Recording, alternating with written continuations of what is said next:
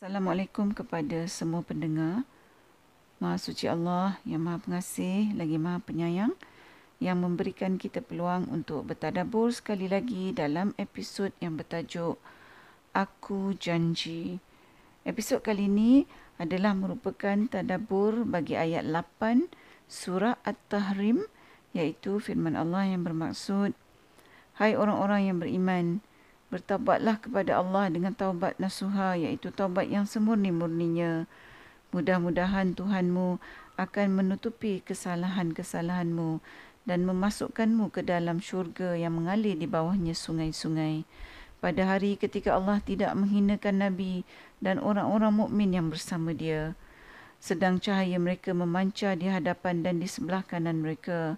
Sambil mereka berkata, Wahai Tuhan kami, Sempurnakanlah bagi kami cahaya kami dan ampunilah kami. Sesungguhnya engkau maha kuasa atas segala sesuatu. Ha, dalam ayat 8 surah At-Tahrim, Allah ha, menyuruh orang-orang yang beriman ha, bukan saja untuk bertaubat, malah bertaubat dengan taubat yang sebenar-benarnya, iaitu taubat nasuha. Ha, di dalam tafsir Ibn Qasir, ha, dinyatakan bahawa mereka yang bertaubat dengan taubat nasuha ni ha, maka dosa-dosa yang dilakukan sebelum tu akan terhapus ha, disebabkan taubat nasuhani yang begitu ikhlas daripada pelakunya. Ha, mungkin ramai antara kita tahu ha, apakah itu taubat nasuha. Ha, iaitu apabila seseorang tu melakukan perbuatan yang berdosa, ha, maka seseorang tu merasa bersalah dan dia pun meninggalkan perbuatan yang berdosa tu ah, dan dia berazam untuk tak mengulanginya sampai bila-bila. Ha, jadi maknanya Allah suruh kita ni aa, bila melakukan dosa Allah suruh kita melakukan taubat nasuha aa, dan bukannya bertaubat kemudian mengulangi kemudian bertaubat kemudian buat lagi yang mana kalau kita buat macam ni perbuatan ni adalah seperti mempermain-mainkan Allah. Ha, sama lah macam kalau orang buat salah pada kita kan. Orang tu minta maaf. Ha, kemudian lepas dia minta maaf tu, dia pun buat lagi. Ha, selepas dia buat salah lagi yang sama pada kita, dia pun minta maaf. Ha, macam tu je berterusan. Ha, rasa-rasanya kita ni akan percaya tak pada orang tu. Ha, kalau orang tu datang pada kita, ha, dia mengaku salah, lepas tu dia berjanji tak buat lagi. Ha, sedangkan kita tahu dah banyak kali dia kata ha, dia minta maaf dan dia janji tak buat lagi tapi dia masih lagi buat yang sama. Ha, kalau orang buat macam ni pada kita, ha, tentulah kita akan rasa uh, bahawa kita ni dipermainkan. Ha, iaitu kita rasa orang yang minta maaf pada kita berkali-kali dan melakukan kesalahan yang sama berkali-kali juga pada kita tu ha, sebenarnya ha, sama ada dia tak betul-betul bersalah, rasa bersalah ataupun dia tu tak berazam pun untuk tak melakukannya lagi. Ha, dan kita ni pun tak akan percayalah pada orang yang macam ni. Ha, kerana apa yang dia cakap tu adalah sesuatu yang tak boleh dipercayai. Ha, macam tu jugalah bila kita ni dalam konteks minta ampun pada Allah. Bila kita bertaubat, ha, lepas kita melakukan perkara yang berdosa, Ha, maka Allah kata kalau kita ni nak bertaubat, kita kena bertaubat dengan sebenar-benarnya, semurni-murninya, selengkap-lengkapnya. Ha, seperti mana yang uh, kita nyatakan dalam maksud taubat nasuha uh, awal tadi. Ha, kalau kita bertaubat dan kemudian kita ni mengulangi dosa yang sama ha, dan kita bertaubat ulang balik, ha, ibaratnya macam kita kata tadi, kita ni mempermain-mainkan agama iaitu kita mem- mempermain-mainkan Allah bahawa uh, kita rasa bila kita suka nak buat dosa kita buat dosa dan kalau kita nak bertaubat kita bertaubat dan kita boleh ulang proses ni berapa banyak kali pun yang kita suka. Uh, sesungguhnya Allah tahu bahawa sebagai manusia memanglah kita ni tak dapat lari dari melakukan dosa. Uh, oleh itu dalam ayat 8 surah At-Tahrim ni Allah menyuruh kita untuk kembali pada dia setelah kita uh, melakukan dosa dengan bertaubat pada Allah dengan taubat nasuha. Ha, maksudnya Allah kata tak apa. Allah tahu hamba-hambanya iaitu kita ni ha, memang uh, hamba-hamba yang berbuat dosa. Ha, tapi Allah kata dengan keadaan kita tu Allah bagi kita peluang untuk bertaubat. Ha, tapi taubat kita tu mestilah dalam bentuk taubat nasuha. Ha, jadi kenapa Allah suruh kita ni bertaubat dengan taubat nasuha? Ha, kerana Allah kata bahawa dengan kita bertawabat nasuhan ni, ha, Allah akan menutupi kesemua kesalahan-kesalahan kita pada hari akhirat di padang mahsyar nanti yang mana kesalahan-kesalahan kita ni uh, adalah sebenarnya merupakan aib-aib kita yang kita tak nak orang lain tahu. Ha, di padang mahsyar nanti seseorang tu takkan dapat menahan malunya kepada Allah apabila dosa-dosa dia tu, ha, kesalahan-kesalahan dia tu dibacakan satu persatu pada dia. Ha, sehingga seseorang tu akan ha, mengatakan ketika dosa-dosanya tu dibacakan, dia akan kata, cukuplah, campakkanlah saja aku ke neraka. Dah tak sanggup dah untuk aku mendengar tentang dosa-dosaku.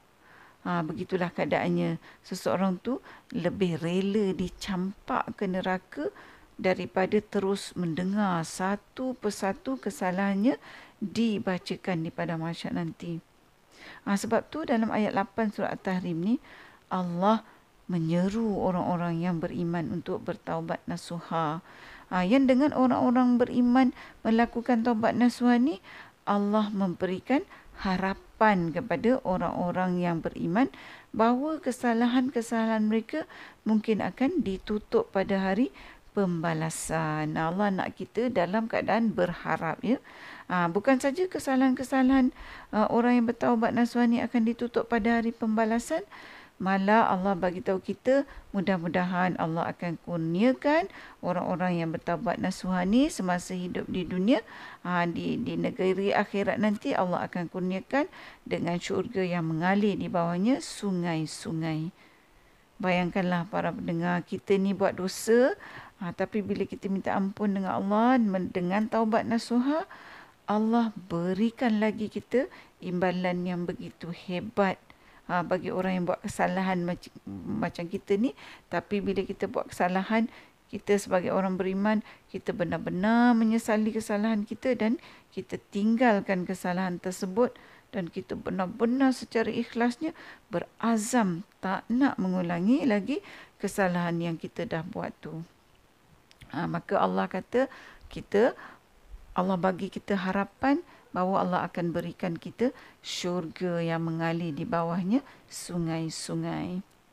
Ha, dalam ayat 8 surah At-Tahrim ni juga Allah nyatakan hari di mana Allah menutupi kesalahan-kesalahan orang yang bertaubat nasuhan ni adalah merupakan hari Allah berjanji Allah tidak akan menghinakan nabi dan orang-orang beriman iaitu orang mukmin yang bersama dengan nabi.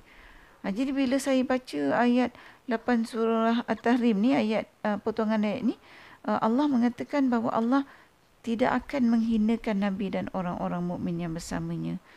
Dan saya fikir kenapa tidak dinyatakan bahawa Allah memuliakan orang-orang mukmin dan uh, yang uh, bersama dengan Nabi. Ha, kalau kita lihat Allah kata pada hari uh, pembalasan tu pada hari mahsyar tu Allah akan menutup kesalahan-kesalahan orang-orang yang bertaubat nasuha. Ha, pada hari pembalasan, manusia tak fikir tentang kemuliaan.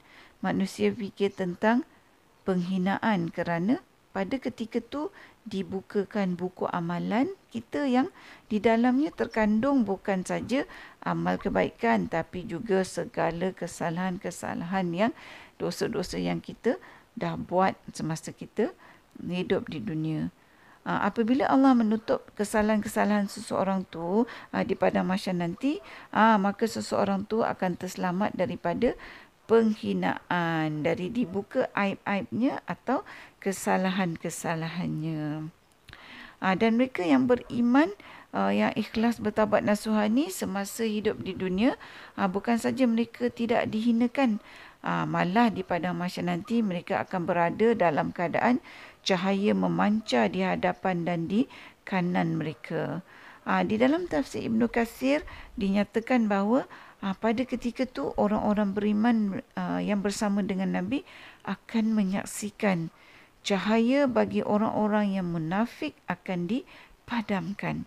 Mereka akan berada dalam gelap gelita yang pekat, yang amat sangat.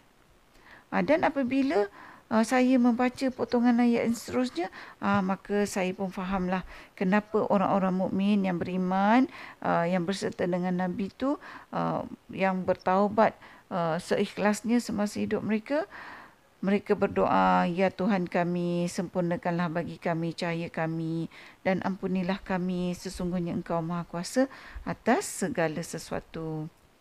Para pendengar yang dihormati, hakikatnya setiap manusia ni kita ni mempunyai aib kita yang uh, kita saja yang tahu sendiri dan juga Allah. Tapi orang lain tak tahu.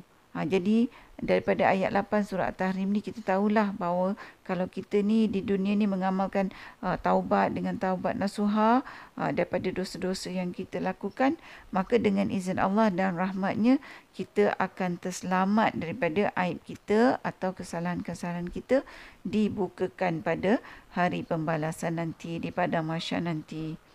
Ha, bukan tu saja malah Allah memberitahukan kita bahawa orang-orang yang bertaubat nasuha ni juga akan diberikan dengan imbalan syurga yang mengalir di bawahnya sungai-sungai dan akan dilengkapkan cahaya mereka dan mereka akan diampuni. Jadi apakah yang lebih berharga bagi kita pada hari pembalasan di padang mahsyar ha, daripada menjadi orang-orang yang mendapat keampunan daripada Allah Subhanahu wa taala. Para pendengar yang dikasihi, Semoga Allah membantu kita semua untuk menjadi orang-orang yang bertaubat kepadanya dengan taubat nasuha di sepanjang hayat kita. Mudah-mudahan kita semua termasuk di antara orang-orang mukmin yang nanti akan bersama dengan Nabi sallallahu alaihi wasallam di hari pembalasan yang mana Allah akan tutupkan semua kesalahan kita dan Allah akan kurniakan pengampunan kepada kita serta Allah sempurnakan cahaya bagi kita dan Allah kurniakan kita syurga Allah yang mengalir di bawahnya sungai-sungai sebagai imbalan bagi kesungguhan kita di dunia ni ha, yang sentiasa bertaubat dengan taubat nasuha sepanjang hayat kita. Sampai di sini dahulu perkongsian tadabbur kita bagi kali ini. Mudah-mudahan diizinkan Allah bertemu lagi di episod yang seterusnya. Assalamualaikum. Sekiranya anda merasakan bahawa perkongsian tadabbur bersama Dr. H ini memberikan manfaat kepada anda, saya ingin mengajak anda untuk menyertai saya bergabung usaha menyemarakkan amalan tadabbur Quran dengan memanjangkan perkongsian ini kepada orang lain serta jangan lupa untuk tekan butang follow untuk mengikuti episod-episod yang seterusnya. Allahumma anta rabbi la ilaha illa anta khalaqtani wa ana abduka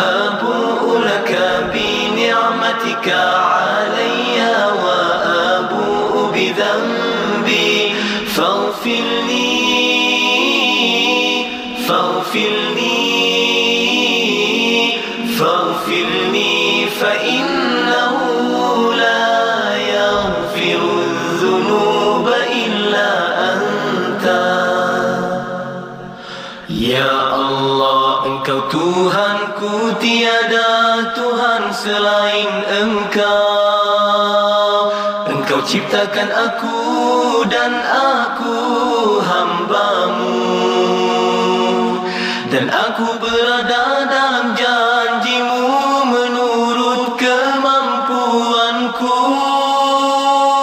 Aku berlindung denganmu daripada kejahatan yang kulakukan. Aku sedari ni'matmu kepadaku. Dan ku sedari dosa-dosaku. Ampuni aku, ampuni aku Ampuni aku kerana sesungguhnya tiada yang dapat mengampunkan dosa kecuali engkau